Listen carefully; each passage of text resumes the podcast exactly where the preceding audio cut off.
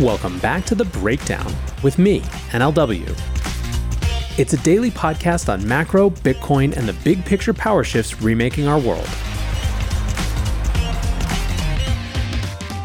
What's going on, guys? It is Friday, January 12th, and today we are following up on the first day of ETF trading, plus covering everything we missed this week. Before we get into that, however, if you are enjoying the breakdown, please go subscribe to it, give it a rating, give it a review, or if you want to dive deeper into the conversation, come join us on the Breakers Discord. You can find a link in the show notes or go to bit.ly slash breakdownpod. Well, friends, like I said, today we are starting with the follow up on the first day of trading, and the first day was, let's call it open to interpretation. As you might expect, different people with different access to grind had a lot of different interpretations. You'll hear my full, more subjective take on tomorrow's show, which is, of course, the live show I do with Scott Melker. But early morning price action for Bitcoin was positive, building a 5.4% gain before the stock market opened. And once trading went live for the ETFs, there was a burst of liquidity, sending Bitcoin to two year highs above 49,000. Then, after the first 15 minutes were over, Bitcoin plunged, reaching a low of 45,600 for the morning session. Bitcoin recovered a little in the afternoon, but ended the day trading at around 46,000, essentially a round trip. As I'm recording this now on Friday, we're down under 44,000, putting a little bit more evidence in the sell the news camp. Now, when it comes to the ETFs themselves, all 11 made their debut with some impressive volumes across the cohort. Volume hit 500 million in the first 20 minutes, excluding GBTC.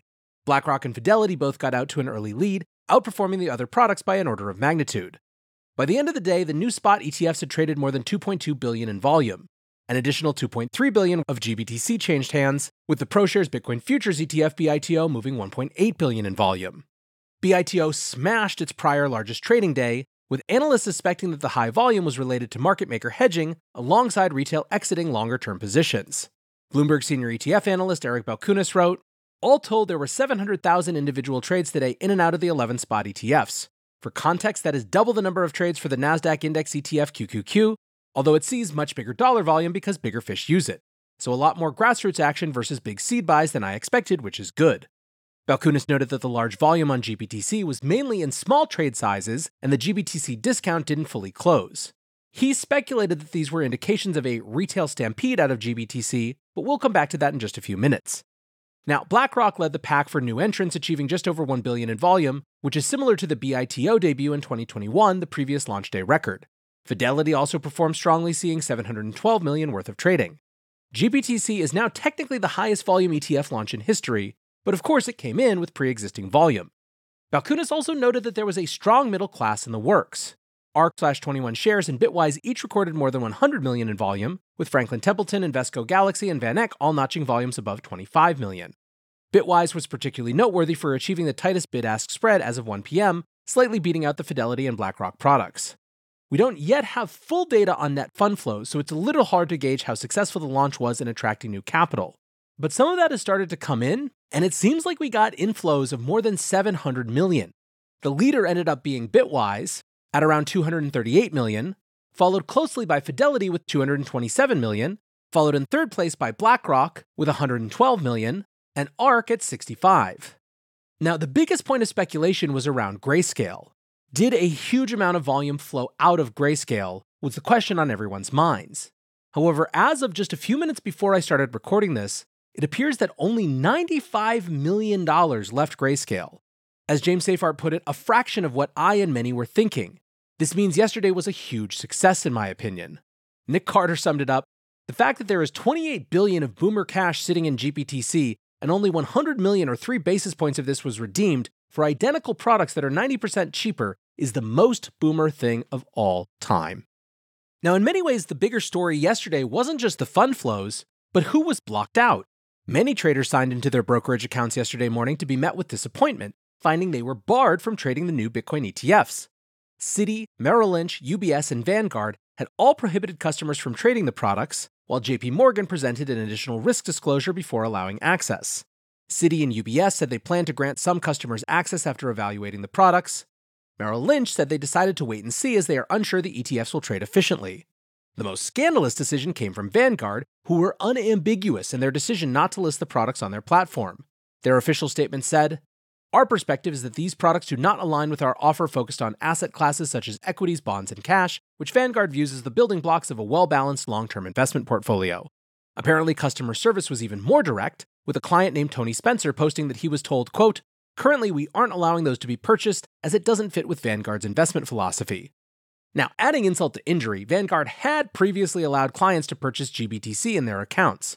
They disabled purchasing of GBTC alongside the rest of the products, but still allowed clients to sell. This meant that many GBTC holders were left stranded after exiting their positions, hoping to switch to a lower cost ETF. They found themselves unable to repurchase Bitcoin exposure other than BITO, which was still able to be purchased in Vanguard accounts for some inexplicable reason. Still outdoing Vanguard in terms of outrage over the Bitcoin ETFs, Senator Elizabeth Warren weighed in, tweeting, The SEC is wrong on the law and wrong on the policy with respect to the Bitcoin ETF decision. If the SEC is going to let crypto burrow even deeper into our financial system, then it's more urgent than ever that crypto follow basic anti money laundering rules. Indeed, this idea that the SEC should have simply ignored the court's judgment in the Grayscale case and denied the ETFs anyway was a common theme from critics over the past week. It showed up in the last minute Better Markets public comment letter, as well as in the dissent from Democrat SEC Commissioner Caroline Crenshaw.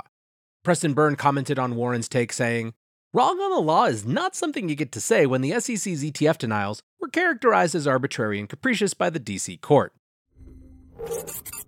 Today's episode is brought to you by Kraken. For far too long, the whole financial system has been standing still, too slow, only on for certain hours, overly designed for some types of people, but not for others. Crypto, at its best, represents progress. It asks the question, what if? It invites people in instead of leaving them out. It's on 24 7, 365, and moves at the speed of real life. Not everyone believes it. We've got our fair share of detractors, but that's the way it always is when you're building something new. Kraken is a crypto company that has been through the highs and lows of the industry, facing forwards towards progress throughout. And now they're inviting us to see what crypto can be. Learn more at kraken.com slash the breakdown. Disclaimer, not investment advice. Crypto trading involves risk of loss. Cryptocurrency services are provided to US and US territory customers by Payward Ventures Inc., PVI, DBA, Kraken. Now, some other prominent crypto skeptics took the view that as a merit neutral regulator, the SEC should have clearly rejected the Bitcoin ETFs due to their lack of merit.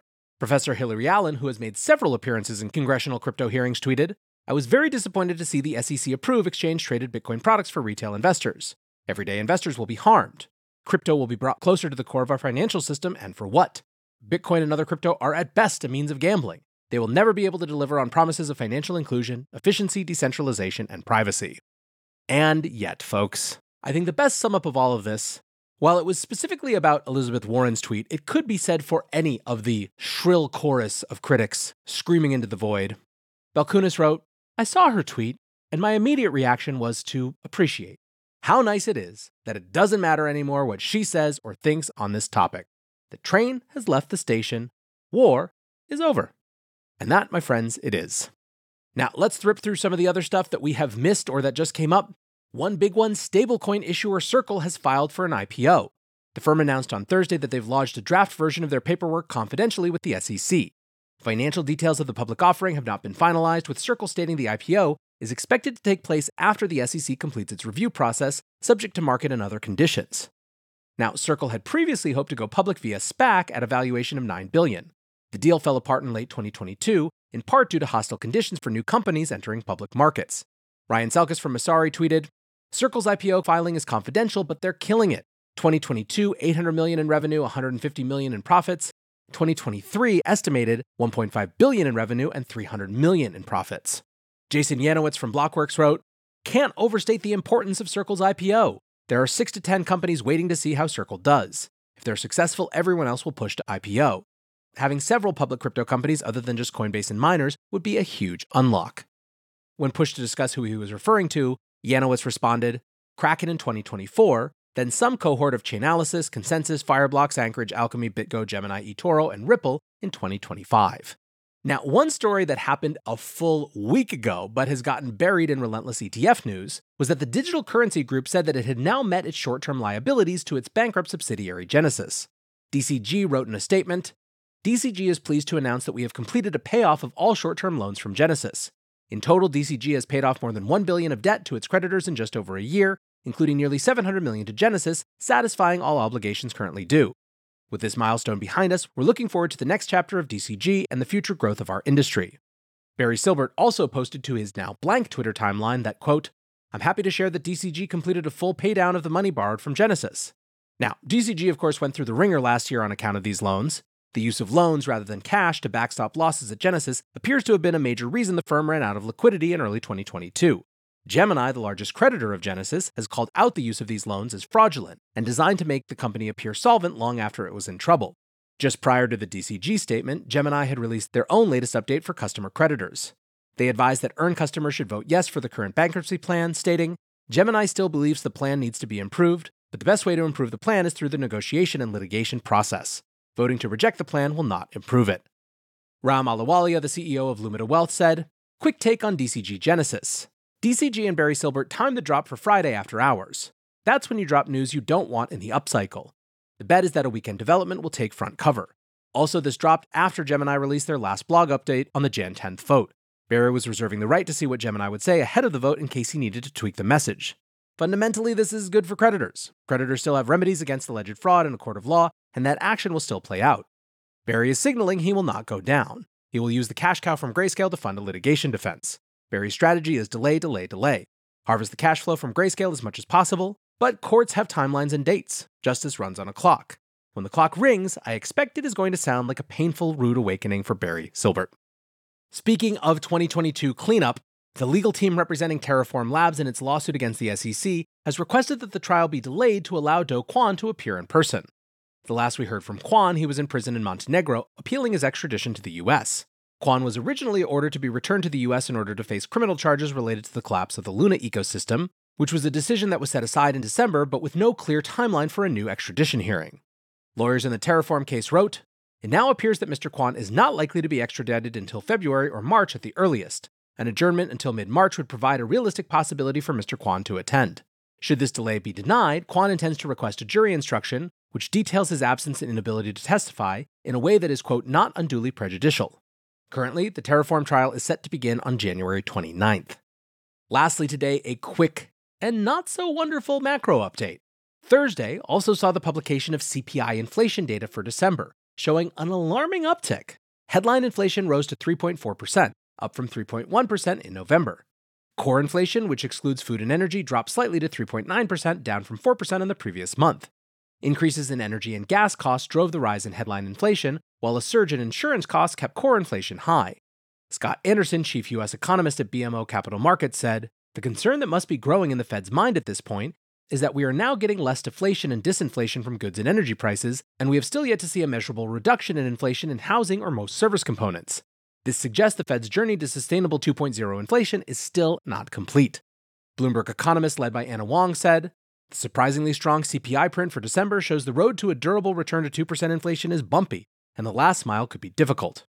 Some of the disinflationary impulse for core goods, a key driver of easing price pressures over the last few months, has faded. It will likely take more than the much anticipated disinflation in rents for inflation to get to the Fed's 2% target. Now, while the non farm payroll report from last week showed strong growth for the labor market in the headline data, the cracks were beginning to show below the surface. Full time employment fell by the most since April 2020. 3 million full time positions have been removed in the past six months. Yet, despite rising inflation, the bond market is still pricing in Fed moderation as the base case.